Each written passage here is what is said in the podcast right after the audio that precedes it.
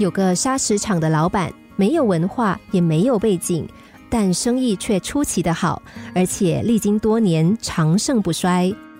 说起来，他的秘诀也很简单，就是跟每个合作者分利的时候，他都只拿小头，把大头让给对方。如此一来，凡是跟他合作过一次的人都愿意和他继续合作，而且还会介绍一些朋友，再扩大到朋友的朋友，也都成了他的客户。人人都说他好，因为他只拿小头。但所有人的小头集中起来，就成了最大的大头，他才是真正的赢家。吃小亏占大便宜，但是吃亏也是有技巧的。会吃亏的人，亏吃在明处，便宜占在暗处，让你被占了便宜还感激不尽，这也是经商的智慧。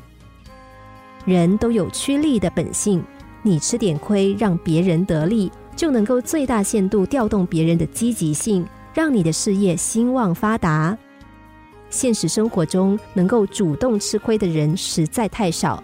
这不仅仅是因为人性的弱点，很难拒绝摆在前面本来就该你拿的那一份；也不仅仅因为大多数人缺乏高瞻远瞩的战略眼光，不能舍眼前小利而争取长远大利。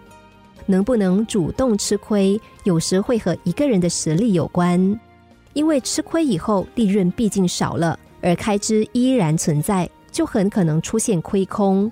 如果你所吃的亏能够很快的获得报答，那还挺得住；反之，吃亏就等于放血，对体弱多病的人来说可能致命。生活当中，有些人把吃亏看作是无能的、贬义的、弱势的。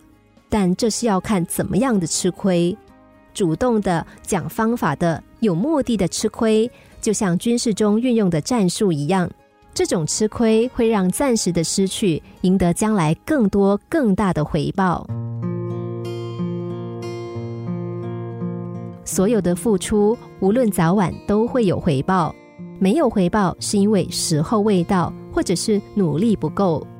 功名利禄都是身外之物，生不带来，死不带去。想开一点，培养自己的宽厚大度，气量要大一点，不要斤斤计较，要学会吃亏，这样就可以得到别人的理解和尊重。